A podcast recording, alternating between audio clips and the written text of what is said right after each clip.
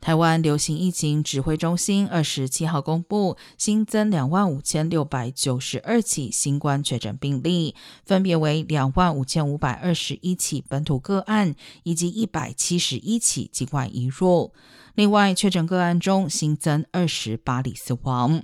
然而，南部造船厂员工确诊检出不明感染源的 BA 五个案，导致同住家人出现两起，不仅是首起本土 BA 五儿童个案，也是首起 BA 五家庭群聚。对此，疫情中心表示，不能完全排除社区感染的可能。